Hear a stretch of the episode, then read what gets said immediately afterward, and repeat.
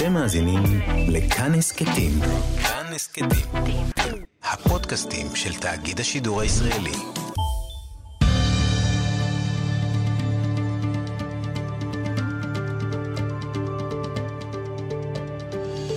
כיוון הרוח עם בני טייטלבוים שלום לכם, חג הסיגד הוא תירוץ מצוין לחזור הרבה הרבה אחורה.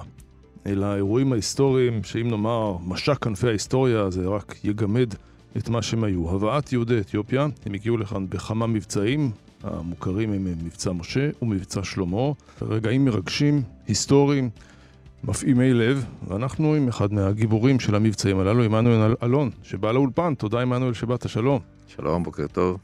אתה היום יושב ראש תיירות קיבוץ רמת רחל, ליד ירושלים, ממקימי כפר הנופש ארוס בסודאן, עוד נגיע למה זה היה בדיוק, וגם לשעבר איש השייטת והמוסד. מאיפה נתחיל, עמנואל? מתי אתה מקבל פיסת מידע, רוצים להביא לארץ את יהודי אתיופיה?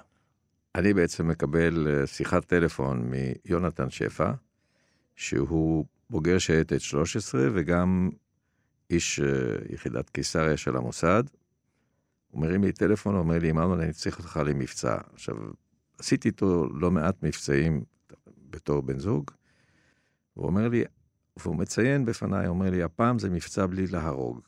אמרתי לו, אז מה, מה, מה עושים בעצם? אמר לי, לא, לא, תבוא, תבוא לתל אביב, אני אספר לך. ואז הוא, באתי לתל אביב, ברור, נקראים לדגל, אתה עוזב את הכל, ומגיע. הוא אומר לי, תשמע, הסיפור ארוך, אני אלך מהסוף להתחלה, אני רוצה להקים כפר בסודאן. כפר הנופש בסודאן. אני יודע שלך יש את כל הידע לעשות את זה, ואת כל הכיסוי.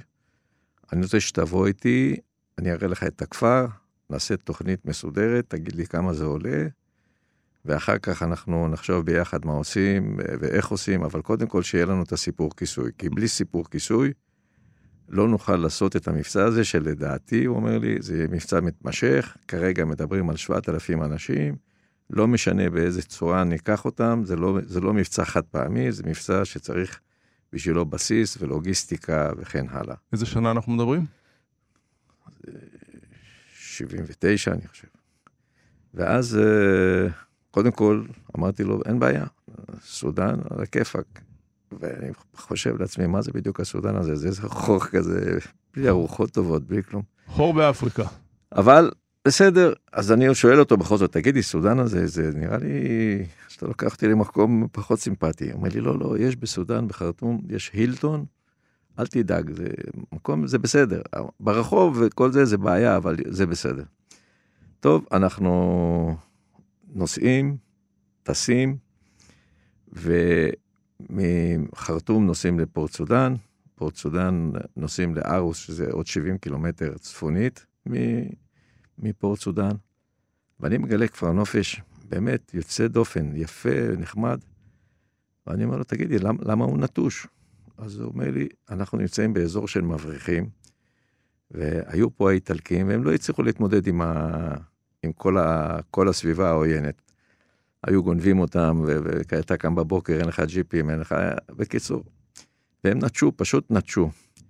והוא אומר לי, ביכולתי לארגן אה, חכירה לזמן ארוך.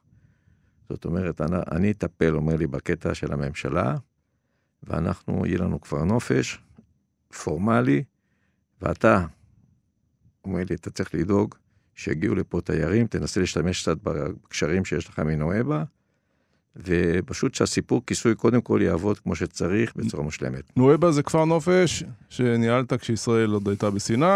כן. רגיל לגמרי, לא קשור לשום דבר חשאי. לא קשור, 70 קילומטר דרומית מאילת, כפר נופש עם תיירות חוץ, עם תפוסה מדהימה. Mm-hmm.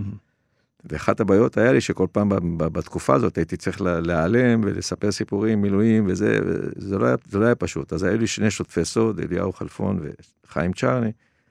שפשוט להם אמרתי, חבר'ה, אני עושה פה משהו, תאמינו לי, זה משהו חשוב, זה... ואז הם הבינו, סלחו וחיפו עליי בכל מיני צורות, בכל זאת, מנהל כפר נופש זה דבר שהוא חי, ואתה צריך שם להיות. למה להקים בסודאן? הרי הם רוצים להביא את יהודי אתיופיה. למה סודאן? כי אתיופיה, בשלבים הראשונים, בעצם אה, הבינו כולם שהיא בעיה מאוד מאוד, שמדינה מאוד מאוד בעייתית. מדינה שאין בה סדר, אין בה חוק, אין, אין בה רגולציה, יש בה שודדי דרכים. הדרכים זה דבר לא מסומן, אז לא היה GPS ולא היה שילוט ולא היה כלום. ו, ולמזלנו הייתה שם, באותה שנה הייתה גם בצורת איומה, ו, ואתיופים בכלל, לאו דווקא יהודים, אה, הצליחו, אה, לא הצליחו, נמלטו, ברחו לסודאן, למחנות פליטים של האו"ם, ושם בעצם קלטו אותם, ואז בעצם הם כבר היו בסודאן, אז זה כבר הסיפור היה הרבה יותר קל. עכשיו, המסע הזה שהם עשו, אותם היהודים, ממושבם עד, עד, למח, עד למחנה הפליטים, אה, גבה מחיר כבד מאוד. זאת אומרת, מדברים על אלפי יהודים שלא שרדו, לא החזיקו מעמד, או שתקפו אותם, או שהם... שמתו הם, בדרך פשוט. פשוט מתו בדרך, זו הייתה הליכה מפרכת. מה ש... המרחק?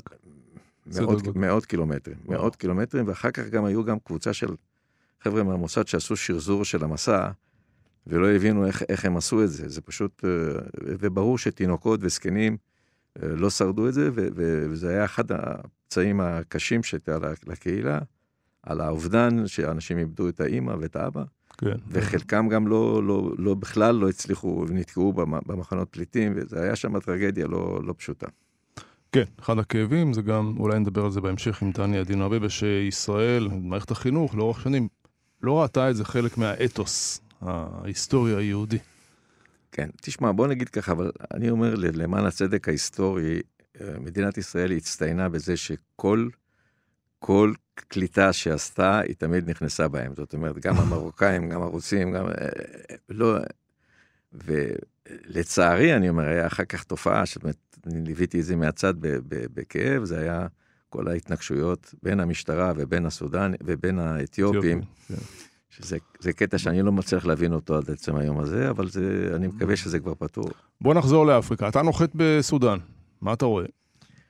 אני נוחת בסודאן, אז קודם כל, תמיד, תמיד כשאנחנו נוחתים, אנחנו תמיד בחזקת תיירים.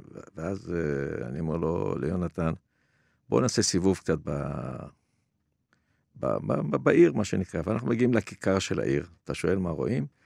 אני רואה שם במה עם המון אנשים, ועל הבמה שופט, ו- ו- וכאילו מישהו שהוא נשפט וזה. ואני אומר ליונתן, תראה איזה יופי, יש להם פה תרבות, תרבות לעם, מה שנקרא, בסדר, ככה. אנחנו לא מספיק להגיד ג'ק, שמים כיסא, שמים לו חבל, בועטים בכיסא, תולים אותו. יאללה. אז הוא אומר לי, טעות ראשונה, אנחנו הצגה שנייה.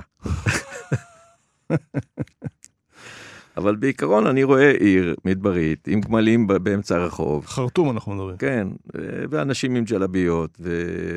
וחום אימים. ואתם הלבנים היחידים שם? אנחנו, לא, יש עוד כמה שמוכרים כל מיני פקסימיליות, אבל לא, אנחנו המיעוט. ועכשיו הלבן, האיש הלבן, יש לו כבוד באפריקה, בלי שום קשר לכלום. זה כבר בן דורי כזה.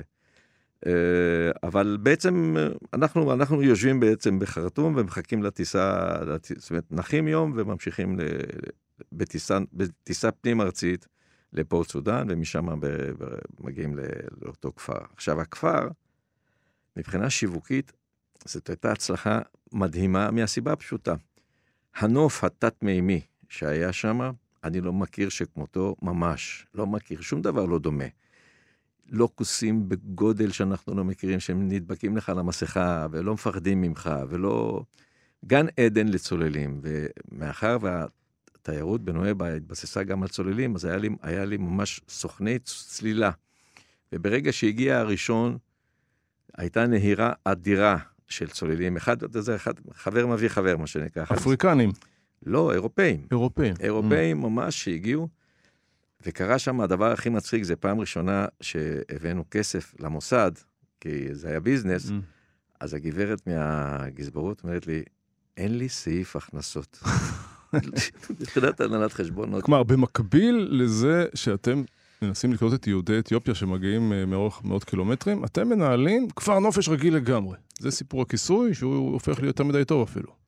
לא רק שהוא יוצא דופן, עם, עם תפוסות מדהימות, עם overbooking, והם שואלים אותי, מה, מה עושים? אני אומר להם, תעלו את המחיר. ומעלים את המחיר, וזה בכלל לא חסם. אנשים חוזרים משם המומים, ותבין, הרמה של האוכל וכל זה, זה היה דגים עטופים בנייר כסף, לא, היה פה, לא היו שפים גדולים שם, מי יודע מה, וגם, והחדרים היו ממוזגים, אבל באמת, כתב לי סוכן אז, כשעסקנו מאחורי הקלעים בקטע של השיווק והדימוי של הכפר, אז הוא כתב ספרטניק רום. כי הוא אמר לי, הוא אמר לי, חשוב שאנשים יבואו עם ציפיות נכונות, ואז לא יהיה לך בעיות. הבנתי. הבנתי. מתי מתחילה הגעת היהודים? עכשיו, ברגע שכבר בעצם יש את הבסיס, ופה פה זה נטו מוסד, כן, כל הקטע הזה של הבסיס, ברגע שיש, במקביל, מתחילים לחשוב על דרכי פעולה, וברור שהם עושים מכרז. בצבא, ופונים לכל היחידות המיוחדות, וכל אחד אה, מציע דרכי פעולה, אה, כולל, אה, אני לא רוצה עכשיו להשמיץ יחידות מובחרות, אבל כולל רעיון של לעשות להם כאילו יציאת מצרים, לקחת אותם עם, עם כוח, ואיכשהו את כולם במכה. דברים די, די הזויים, כי, כי לעשות מבצע 2,500 קילומטר מהמדינה, זה בבסיס דבר הזוי. ועם כל כך הרבה אנשים, שאתה צריך גם לשמור על סוד במהלך העניין, אנשים נעלמים פתאום מהבית וכן הלאה.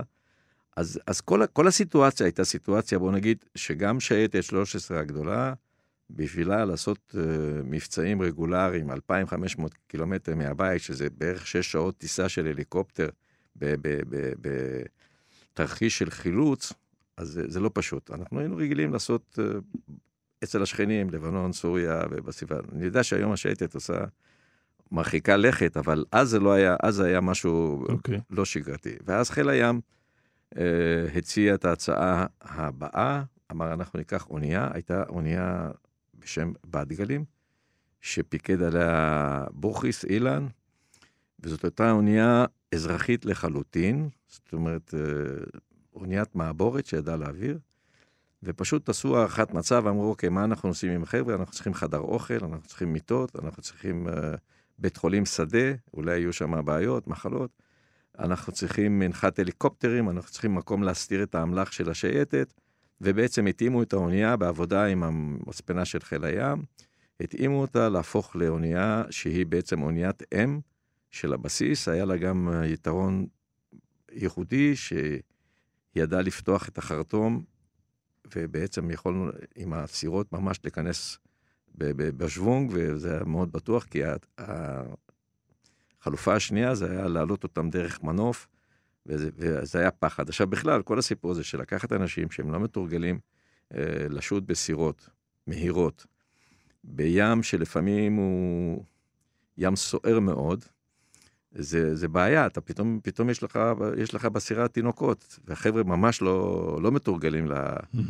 ואז המציאו כל מיני, החבר'ה אלתרו כל מיני ניילונים וזה, שפשוט שהם יישארו, יישארו בפנים ולא ייפלו, ובאמת, אף אחד, בוא נגיד, לא נפל ולא נעלם. אנחנו שנת 79, 80 כבר? כן. אמ, יש רגע שאתה מבין שאתה עושה היסטוריה? למען האמת, מהרגע הראשון. כן. באמת, חשבתי, אמרתי לעצמי, זכרתי, שאיזשהו ותיק בשייטת, של... שלמה לוי שמו, סיפר לי שהוא עסק במבצעי עליית יהודי מרוקו דרך הים. ואני קיניתי בו. פייר, אמרתי, תראה איזה כיף לך, אבל נטלת חלק ככה, אתה חלק מההיסטוריה. ופתאום הרגשתי שאנחנו בעצם בעניין הזה אה, גם חלק מההיסטוריה, ובוא נגיד ככה, ברגע שראינו אותם, פעם ראשונה, את, ה, את היהודים, ואיך שהם התייחסו אלינו, הם התייחסו אלינו כמלאכים משמיים, ממש שליחי הקדוש ברוך הוא, בלי שום בדיחות ובלי שום צחוקים. Mm-hmm. פתאום אנשים באים ולוקחים אותם, מעלים אותם לירושלים. ובקטע הזה, זאת אומרת, היו המון המון קטעים, הם מתקרבים פתאום לאונייה, והם רואים את האונייה עם אורות, ואז כולם צועקים, והגענו לירושלים, הגענו לירושלים. או שבדרך הם שותים מי ים, כי הם רגילים למים מתוקים באגמים שיש באתיופיה, אבל אנחנו, בוא נגיד, ואני אומר לך, הקשוחים שבלוחמי שייטת 13, mm. במפגש הראשון, פתאום, כשפגשו את, ה, את העולים, קראנו להם אז אחים, האחים, וואלה, בלעו רוק, הייתה התרגשות אמיתית, וגם, וגם שמחה, זאת אומרת, הרגשנו כי, כי ידענו, אה, הרקע בעצם זה היה שטפחו אותם באתיופיה, והתנכלו להם בצורה מאוד מאוד קשה. גם, בעיקר בגלל שהם היו יהודים, אבל גם בכלל שם, זה, זה, זה אזורים, היו אזורים מאוד אלימים. ופתאום, והם פיללו לעלות לארץ שנים, ולא היה להם שום, אה, שום אפשרות. היה גם קטע שאני לא נטלתי בו, אבל אה, שהם, שהיה צריך להוכיח ל- לרבנות ולמדינת ישראל שהם יהודים. אז היה מבצעים שלמים של הבאת ספרי תורה וכל מיני כאלה דברים ותשמישי קדושה, בשביל להגיד, חבר'ה, זה בסדר, זה, הם, הם שלנו Mm. לגמרי. רגע, אז בוא- בואו נחזור רגע, אה, עוד נגיע לרגש ולהיסטוריה. אתם מקימים כפר נופש, כשיהודי אתיופיה עוזבים את אתיופיה והולכים ברגל מאות קילומטרים בדרך לסודאן, כשהמטרה היא איך להביא אותם לארץ, זאת אומרת, למה היה צריך אונייה בעצם? תראה, האופציה השנייה זה שהם הגיעו בשחייה. אנחנו מדברים על 2,500 קילומטר, זה מטווח. כלומר, הם הובאו לארץ באמצעות, בדרך הים? הם, הם הובאו בארץ בחלק הראשון, Mm.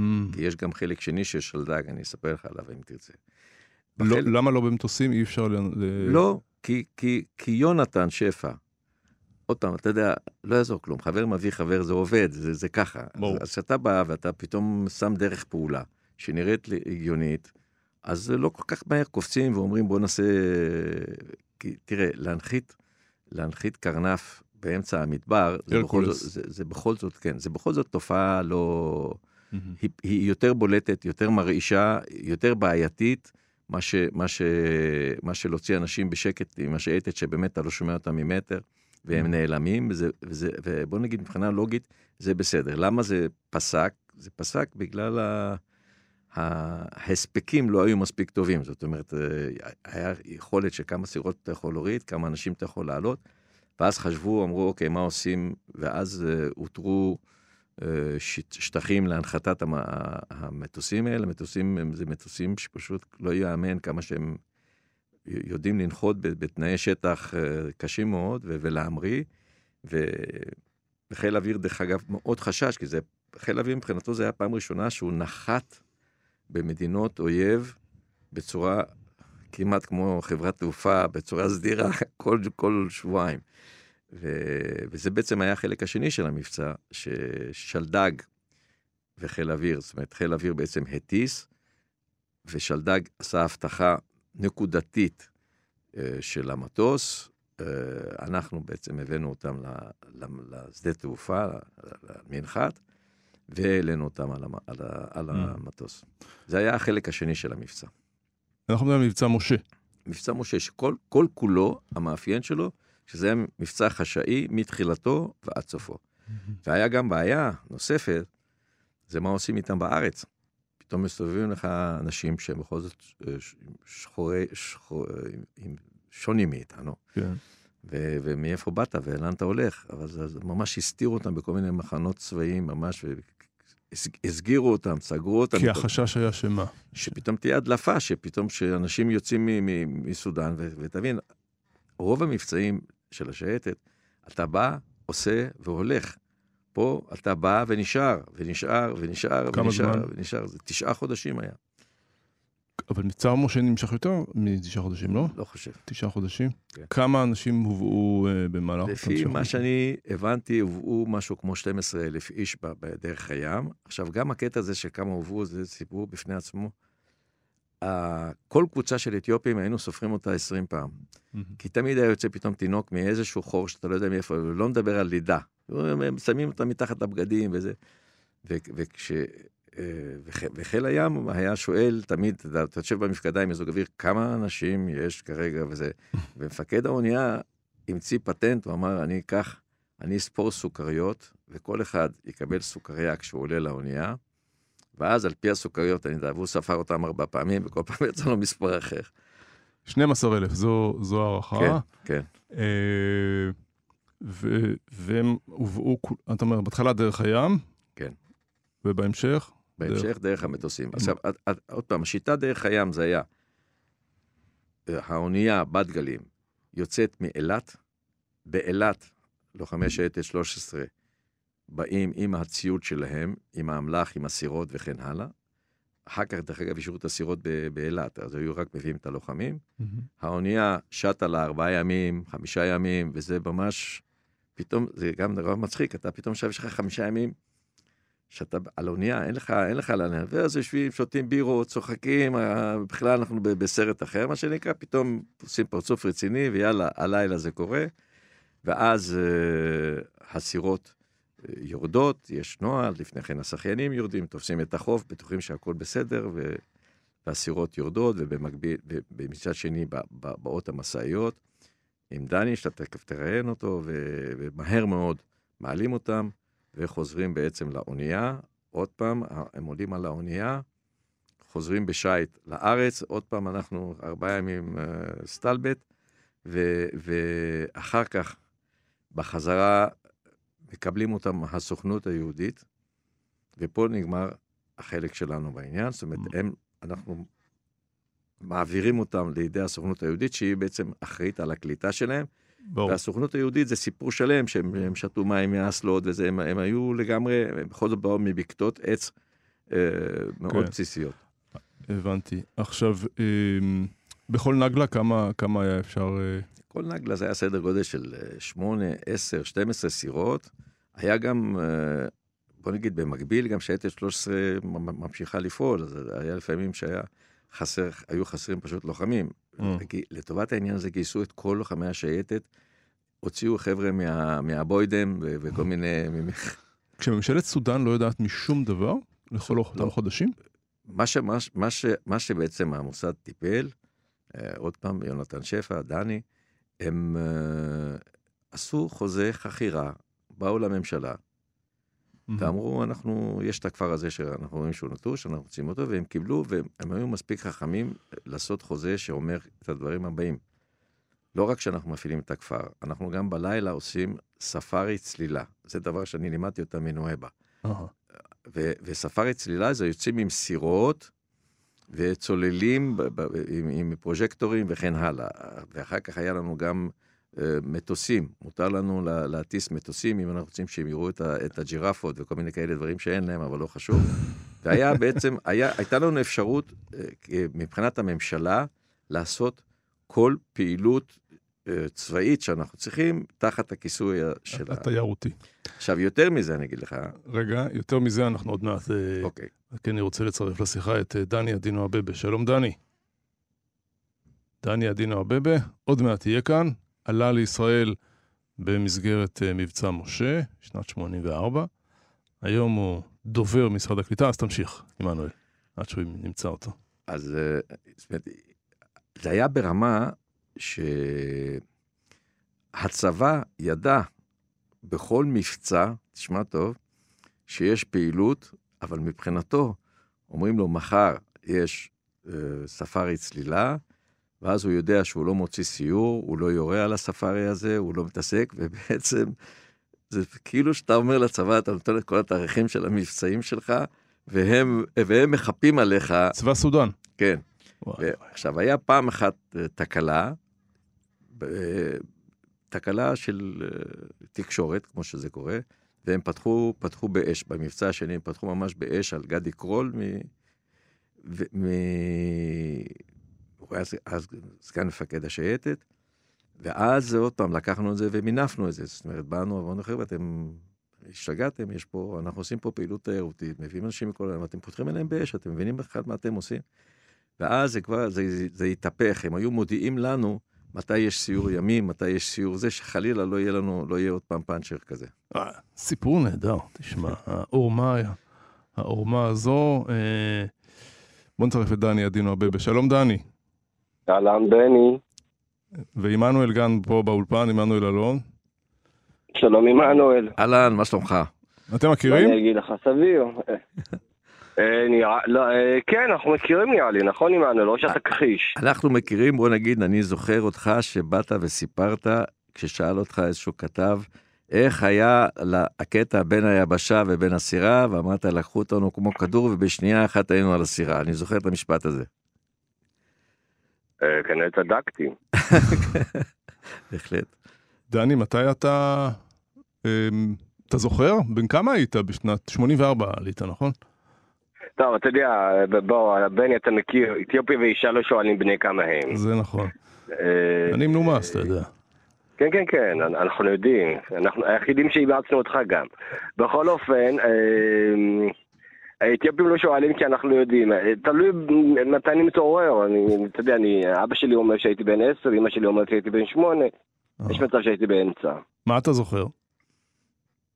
תראה, אה, אני... סודני סיפרו... זו צלקת אה, של קהילה שלמה. זאת אומרת, אני חושב ש... לקח לנו כמעט ארבעה עשורים לדבר על זה, ואני, רק עכשיו אני כתבתי ספר על זה, ש, ש, על הזיכרונות שלי משם כילד. אה, מעולם לא, לא, לא דיברנו על זה, זה היה מין, זה היה מין משהו שלא מדברים עליו. בקול רם. אני, אני לא חושב שיכול להיות מעבר לסיפורים של עמנואל, שהם סיפורים מצד אחר, שהם סיפורים יפים ו- ונכונים, ו- אבל בסופו של דבר החוויה הזו של רובנו, סודאן היה, היה ונותר צלקת שרק לאט לאט אנשים מתחילים לדבר. גם היום, אה, שאבא שלי וההורים שלי, שהם, אנחנו היינו במחנה ההוא, מחנה אום רקובה, כשנה. זאת אומרת, אה, זו תקופה מאוד מאוד ארוכה. אה, עבורי, בעיקר, אני זוכר אה, פחות את המסע, את ההגעה לארץ מאשר את הזיכרונות שבתוך המחנות. המחנות היו, זה, זה היה זוועה שבסופו של דבר הרבה מאוד לא שרדו, כמו שאתה יודע. אבל בעיקר אני זוכר כילד שאנחנו אה, היינו מוצאים לעצמנו סוגי משחק. ואם, זאת אומרת, היינו יושבים, המחנות היו, אה, התעמר תמיד עשן בכל הבתים, בתים. אה, חלקם אוהלים של הצלב האדום, חלקם טוקולים קטנים כאלה שנבנו אה, על ידי הפליטים. לאו דווקא היו פליטים יוצאי יהודים, היו גם פליטים שלא... שלא היו יהודים, ובעיקר היינו עומדים שם, היינו מתבוננים בכמות המתים שהיו מובלים על ידי אנשים. אם אה, ארבעה אנשים שהחזיקו את האלונקה הלכו מהר יותר, ידענו שזה ילד. ואם אנשים שנשאו את הגופה הלכו באיטיות, ידענו שזה מבוגר. זאת אומרת, זה היה מין משחק של ניחושים, היינו מנחשים. נורא. זה, כן, זה, זה היה, זה, כן, זה, זאת הייתה חוויה, אבל, אבל אני חושב שאתה כמי ש... בני שאתה כמי שמכיר את הקהילה הרבה שנים, תמיד הנרטיב התקבע במשך שנים, שבו אנחנו מספרים כמה היה הכמיהה והחלום.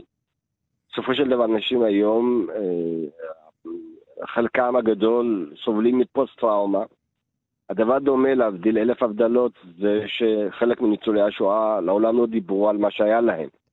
וזה מה שקורה לקהילה. הקהילה לא דיברה מה שהיה בסודאן. אה, בעיקר רצו לספר, אתה יודע, אתה מכיר את זה, שהחברה סיפרה, אה, הנה, הצלנו אחים שחורים כשירו של אהוד בנאי, ו- וזהו, וזה נגמר הסיפור. רק עכשיו מתחילים לצוץ החוויות המאוד מאוד קשות והטראומטיות של חלק, חלק מכאן מבני הקהילה. עמנואל. ואני, אגב, אני שמח, אגב. עמנואל, אני רואה שאתה ככה נסער מהדברים.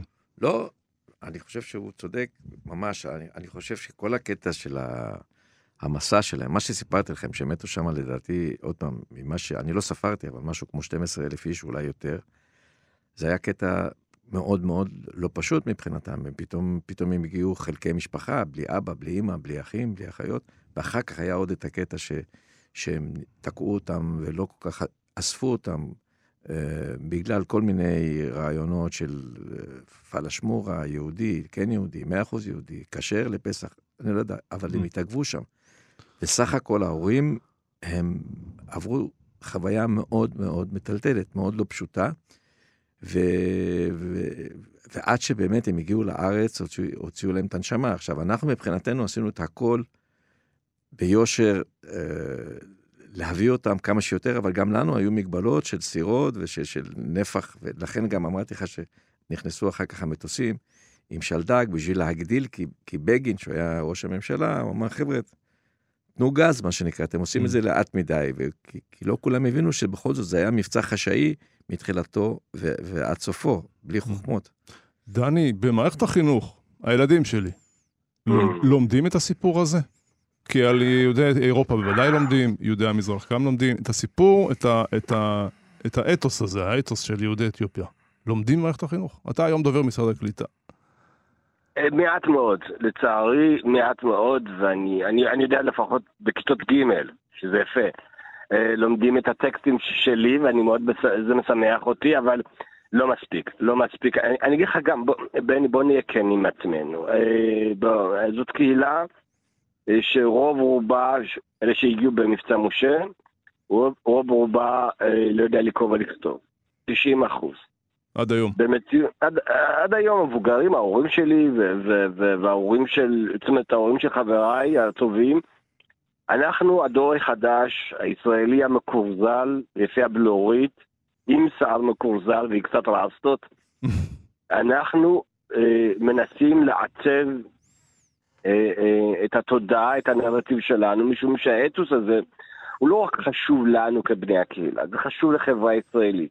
הפסיפס הזה שאנחנו יוצרים על הקשיים שלו ועל המורכבות שלו הוא חשוב. מערכת החינוך הייתה יכולה לעשות הרבה, לא נעצה, וזה לקח, כמו שלקח הרבה מאוד שנים ללמוד את ההיסטוריה המדהימה של יוצאי צפון אפריקה ומדינות אחרות. החברה הישראלית תקועה עדיין, כל הטרגדיה שבדבר, על השואה ועל על העליות הראשונות והשניות, וכל מה שבא אחר כך הוא בטל. וצריך לעשות חשיבה מחדש, צריך לחשוב, אני חושב שהסיפור של, תראה, אני רוצה להגיד לך משהו. כן. מאז משה, לא היה, לא הייתה קבוצה אחת, אוקיי? שהלכה כ-800 קילומטר ברגל כדי לממש חלום אבות. לא הייתה קהילה כזו. זה לכם, למשה רבנו לקח 40 שנה כי הם היו חבורת עצלנים, ולנו, באמת, לנו, תשמע, ממצרים לפה לקח 40 שנה, לנו לקח חודש וחצי לחצות את המדבריות ואת ה, את סודאן, ולהגיע ליעדנו במחנות סודאן. תחשוב על, באמת על התחושה הזו שלנו, זו, זו קבוצה יחידה מאז המסע ההוא, שאנחנו כל שנה בפסח מספרים עליו. אתה יודע, השנה עשיתי משהו מדהים. אני החלטתי לקחת את, ה, את, ה, את הגדה של פסח, לספ, לתרגם אותו לחוויות שלנו. אבא שלי היה מושל לצורך העניין הזה. ותחשוב, אבא שלי לא מגמגם, אבל הוא היה מושל. וזה בעיניי, זה, זה, ההתעל... ההתעלות הזו לספר על, על אני הייתי המושל. אנחנו, אמנם לא היו לנו, אתה יודע, אלוהים לא דיבר אלינו, בכלל, אני לא בטוח שהוא היה בסביבה באותם ימים, אבל תחשוב שזה בעיניי, זאת החוויה שאני רוצה. ואני רוצה את זה שאנשים יספרו את הסיפור שלהם. ומה שעמנואל, החבורה של עמנואל, ואנשים טובים באמצע הדרך, אנשי המוסד ואנשי חיל האוויר שעבדו ימים ולילות. השייטת, אל תשכח את השייטת. השייטת, וכולם, וזה בעיניי, זה, זה הסיפור הישראלי שלא מסופר עליו. גם אם הוא מסופר, הוא בדרך כלל סופר עד היום, כמעט ארבעה עשורים. אתה יודע, הוא סופר על הנרטיב של המוסד, אנשים עייפים שהלכו להציל את האחים השחורים כאלפי קילומטרים מפה. Mm. הסיפור זה אנחנו. בני. הסיפור זה אנחנו, הכמיהה הזו, השאיפה הזו. והיינו מוכנים, אתה יודע, אני שאלתי את אבא שלי באחד הימים, אם הוא היה חוזר ועושה את זה, את המסע הזה, כדי להגיע לפה. אבא שלי אמר לי, כן, הייתי עושה את זה. משום שהארץ הזו נקנית בייסורים, והייסורים שחווינו בסודאן הם בטלים לעומת מימוש החלום. בעיניי זה משפט הכי נכון, ולצערי, מערכת החינוך, כמו שאתה יודע, מערכת החינוך, אה, מה אני אגיד לך? כל הקודם זוכה. וואי, עשית לי צמרמורת עכשיו. כן, כל הקודם זוכה. אני רוצה להוסיף, ברשותך, א', אני מקבל כל מילה שדני אומר, מזדהה איתו, מסכים איתו. אה, אחת הבעיות גם של השקט, לדעתי, זה שהקהילה הזאת היא קהילה שקטה, היא לא קהילה רעשנית, היא לא... אנשים שקטים, גם, גם כשאנחנו חווינו את ההיכרות איתם, היו יותר טוב, מדברים בלחש, מדברים, ש... לא שמעתי אף פעם אתיופים מרים את הקול אז. הם פשוט אנשים שקטים, והיום אני מדי פעם נותן הרצאות בבתי ספר לספר על, ה... על סבלם ועל כל ה... מה שהם עברו ומה שאנחנו עשינו למען, ה... למען שיגיעו. ואני, ואני נדהם, אני, יושבים ילדים אתיופים בכיתה, אין להם מושג. הם לא, ואני אומר להם, ההורים שלכם לא סיפרו לכם שום דבר, פשוט הם לא יודעים על מה אני מדבר. ואני כבר בזמן האחרון נתתי איזושהי הרצאה בבית ספר, אז ביקשתי המנהל, אמרתי לו, אני עושה את זה בהתנדבות, אמרתי לו, אני עושה את זה בתנאי שאתה מביא את כל הילדים האתיופים, לא משנה באיזה גיל, כי אם אני נגיד מרצה לילדי י"ב, אמרתי לו, מכיתה א', תביא את כולם, והם פשוט, לא, אין להם מושג, הילדים, אין להם שום מושג, וזה אולי בגלל ה... גם השקט וגם הצלקת, יש בעיה כנראה להורים לספר את הטראומה, ודני נתן דוגמה קשה ונכונה, שזה גם כמו חלק מה... מה משורדי השואה, שלא סיפרו כלום לילדים שלהם שנים. שלקח המון שנים, נכון. כן, לקח הרבה זמן, אני, אני, אני, מסכים עם עמנואל, כי זה עניין של... אמ, זה עניין של פתיחות. אני חושב שאנחנו גם מתפכחים השנים. היום הדור שלי, אני חושב שיותר... אה, עמנואל, הפסקנו להיות שקטים. בואו, לא, אני לא יודע אם אתה מודע לזה. אנחנו, יש לנו, אנחנו מארגני הפגנות סדרתיים, ברוך השם. כמה הפגנות, דני, בחייך, נו. לא, לא, חכה, אנחנו רק התחלה. דני היום בתפקיד ממלכתי, הוא צריך להיזהר בהתבטאויות. לא, לא, אני צדיק, כמו שאתה רואה, אני תמיד, לא, עזוב, שום ממלכתיות לא תעצור אותי לדבר על הרגש. אוקיי. אבל אני אגיד לך משהו שזה באמת בעיניי הדבר הכי חשוב, שהקהילה היום, תראה, הקהילה הבינה דבר מאוד פשוט. כדי לנצח את מגרעות תהליך הקליטה, צריך להיות, ללכת להשכלה. ואני חושב שזה בעיניי אולי המהפך הכי גדול שאנחנו עוברים היום זה באמת העניין הזה של השכלה וללכת להשכיל ולבאוניברסיטאות. אנחנו בסופו של דבר, אגב, בני, גם עם כל מה שסיפרתי על הקשיים ועל הצלקות ועל ה... על ה אנחנו קהילה שמצליחה. קהילה שהצליחה לצמצם פער של מאה שנים בפרק זמן של כמעט חצי דור. ואני לא מכיר קהילה כזו בעולם המודרני בחברות מהגרות, שהצליחו בזמן מאוד מאוד קצר להתברג על, על הקשיים, על הצבע עור. אני יכול לספר לך פה שעה, אוקיי? על החוויה הזו של להיות אתיופי, זה סוג של מקצוע בישראל, אוקיי? התעסקות. ואני לא מכיר, אתה יודע, בלי, בלי להעליב את עמנואל, עמנואל כבר לא נעלב, הכל טוב. אני, אתה יודע, אני ירושלמי, אני הרבה פעמים הולך למחנה יהודה. ואתה יודע, תמיד כולם צובטים אותי, אומרים לי, טוב שהבינו אתכם. אני הייתי במבצע משה. זאת אומרת, הייתה לי תחושה שכל הישראלים הלכו לסודאן להביא אותה, נשארו את הארץ לבד. זאת אומרת, כי כולם הלכו להביא אותנו. אם כל כך הבאתם אותנו, באמא שלכם, בואו תקלטו אותנו, בואו בוא, תקבלו אותנו כפי שאנחנו, עם החוויות, עם התרבות, עם האוכל, עם הריקודים. בעיקר תשמעו את, את המסע היוצא דופן שיש לנו. אנחנו, אני חושב שאם מדינת ישראל הייתה מגייסת אותנו לנרטיב הזה של חברה, איך באמת נולדים נרטיבים, סיפורים מדהימים, אנחנו אמורים להיות, אתה יודע, אני לא יודע, משרד החוץ היה צריך לצבוע, לקחת צעירים יוצאי אתיופיה לכל מקום שיספרו את הסיפור שלהם. Mm-hmm. אבל מה, אנחנו חיים במציאות שבו אם אתה לא שייך למשהו, אז אתה לא שייך. ואם אתה לא, אתה יודע, לא עלית בעלייה שנייה או שלישית, בסדר, אז בסדר, מה אתה מבלבל את המוח? זה נכון. יש לך חוויה כזו של כולנו עברנו את זה, אתה מכיר את זה שאתה בא ומספר, אומר, גם אנחנו היינו במעברה, אל תבלבל את המוח, וולקאם, עזוב אותנו. כן, וכמו שאתה לא- אומר... ואתה לא אומר את זה, אתה בכל אופן דברים, אה, לא, אני אומר, אתה דובר במשרד שבו השרה היא גם כן אה, בחורה שלם, בחורה אני אומר, פנינה תמנו שטה. אה, כן. עיתונאית, אה, רהוטה נכון. מאוד, ושרה בממשלת נכון, ישראל, דברים בכל אופן, באיטיות אמנם, אבל דברים... לא, אני אומר לך, תראה, אני רואה את השרה, את שרת הממשלת, ואני רואה שופטים, אני רואה עורכי דין, אני רואה רופאים. נכון, נכון. זה בהחלט, אבל האם זה מכסה, האם זה... אה, כל הבעיות שלנו נפתרו? ממש לא. לא. חוץ מהיותנו יהודים, מי אמר? שזה גם בעיה. מי אמר שהכל נפתר? תודה, דני עדנו אבבה. דובר משרד העלייה והקליטה שהגיע אלינו בשנת 84 במבצע משה. תודה, נכון. דני. תודה בריאות. רבה. בריאות, שלום. בריאות. עם איילה, אני רואה שעדיין אתה מתרגש. לא, אני, שמע, זה, זה מחזיר אותנו באמת להתרגשות גדולה. גדולה, ואני יכול להגיד לך באחריות, כל אלה, לוחמי השייטת שהשתתפו במבצע משה, בלי יוצא מן הכלל, אומרים שזה היה המבצע הכי משמעותי שהם עשו, למרות שבוא נגיד מבחינת סכנה ולהיחשף לאש או נפגעים, זה היה רחוק מאוד, אבל זה היה משהו משמעותי. פתאום, פתאום אתה מרגיש, כמו שאתה שאלת אותי, שאתה חלק מההיסטוריה, כן, בהחלט. ו... וחרה לנו מאוד כל. חלק מהדברים שדני אומר. והם נכונים לגמרי, אין פה שום הגזמה.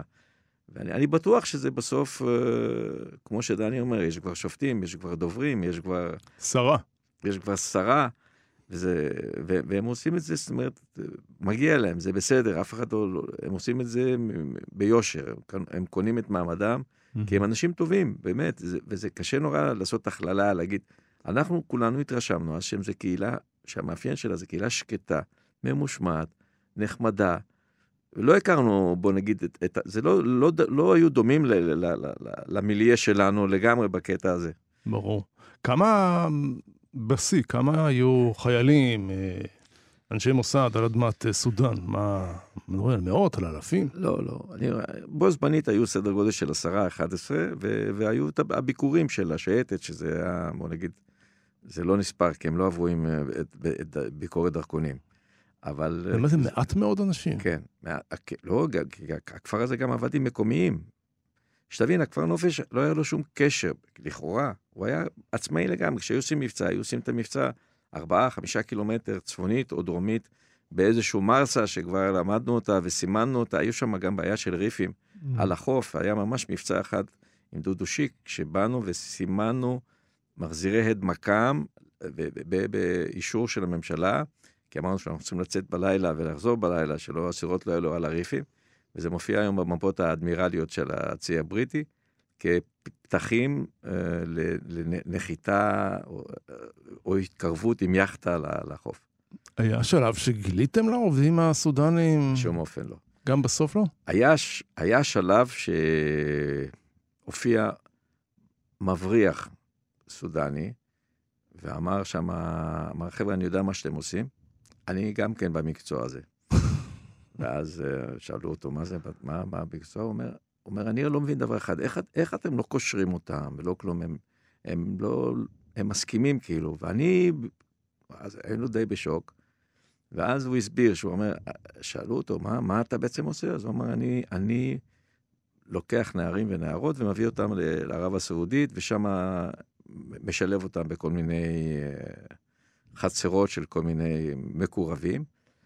וזהו, אני מוכן לשלם 5,000 דולר, תביאו לי, אני פשוט, אני רואה שאתם, שאתם עושים את זה בצורה הרבה יותר טובה, הרבה יותר מקצועית. יש לכם, הוא היה בטוח שאנחנו איזושהי מאפיה. בינלאומית. סוחרי עבדים. ממש. ואז אה, אמרו לו, תשמע, תן לנו להתייעץ. ואחד החבר'ה אמר לו, אמר לו, אנחנו חייבים לעשות טלפון לסיציליה. אני אנחנו המאפיה הסיציליאנית.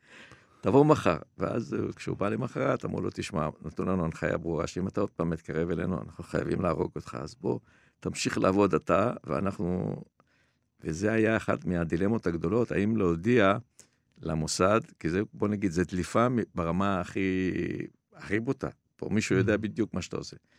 והחבר'ה לקחו החלטה מאוד אמיצה, אמרו, אין הלשנות בעולם התחתון, והוא לא ילשין עלינו, וכשסיפרו את זה אחר כך, כשהמבצע נגמר, אז היו כמה חבר'ה במוסד שהחבירו ואיבדו כמה פעימות, כי זה היה דבר די מסוכן. אבל אה, בוא נגיד, המבצע נמשך, כי כולם הבינו את הגודל, השליחות. ו... קרה לך שבארץ הסתובבת וזיהית מישהו ש... שעבר דרכך בסודאן? לא, אבל הפוך היה. זאת אומרת, אה, כן, הפוך היה שניגש אליי מישהו פעם, הוא אומר לי, שמע, אתה המושיע, כל מיני תוארים כאלה. אבל אני לא. בטח מרגש, לא? מבחינתו לפחות. מאוד, מאוד, אבל uh, אני מאוד פעם, גם שתבין, רוב המפגש זה היה מפגש לילי כזה, ו... ו... וכולנו, זאת אומרת, עסקנו ב, ב, ב, במעשה, להעביר אותם, שלא ימותו בדרך, שלא זה, זה לא, לא היה שם שיחות נפש או... ברור. היו לידות שם תוך היו כדי? היו לידות, כן. היו לידות גם באונייה, את הלידה, בהחלט. נסעת, חזרת פעם לסודאן שם, לכפר הנופש הזה? לא, אבל עכשיו שמעתי מההסכמים עם הסודנים, אמרתי, אולי אני אקח את זה עוד פעם. כי זה כפר שמי שיקח אותו, אני אומר לך, יעשה הרבה כסף. אולי הוא פעיל היום, מה אתה יודע? אני שמעתי שהוא פעיל, אבל הוא לא, הוא לא, אנחנו עשינו את זה יותר, יותר נכון. יש לנו דקה שתיים, עמנואל אלון. מה, סכם לנו את, ה, את, ה, את השותפות שלך בהיסטוריה של קיבוץ אה, נדחי ישראל מחדש? אוקיי, אז קודם כל זה ברור שזה מבצע שמבחינת השייטת והמוסד זה מבצע של רבים, כל אחד מאיתנו עשה חלק קטן, אבל זה נהיה פסיפס אחד, אה, פסיפס אחד גדול. אני יכול להגיד לך באחריות שכולם אה, גאים במבצע הזה, כולם מאוד מאוד התרגשו מההזדמנות הזאת שניתנה. ובוא נגיד, השייטת גם uh, פתאום הבינה שגם 2,500 קילומטר מהארץ זה עדיין uh, ביכולתה המוחלט. ואני מרגיש שלא נתנו מספיק קרדיט לחיל האוויר ולשלדג, שהם היו החלק השני של המבצע. ואני מציע לך לדבר עם שר הביטחון, הוא... הוא הוא, הוא בני גנץ. בני גנץ, כן. שהוא מה היה אז? הוא היה בשלדג, מפקד מה, שלדג. מ"פ או משהו? אה, מפקד שלדג. אני חושב שהוא היה מפקד הש... היחידה. ואני בטוח שהוא יעיר לך ממבטו, מהזווית שלו, דברים שאני לא סיפרתי לך. עמנואל אלון, תודה רבה שבאת לאולפנינו. תודה רבה לכם, שיהיה בהצלחה. ועד כאן דברנו, תודה לעורך איתי סופרין, אני בני טייטלבום, אפשר להזין לנו גם באתר כאן, ביישומון כאן, ביישומוני ההסכתים, דף הפייסבוק כאן הסכתים. תודה, שלום וחג סיג שמח. כיוון הרוח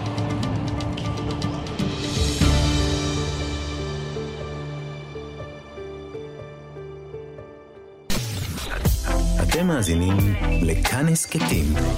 הסכתים. הפודקאסטים של תאגיד השידור הישראלי.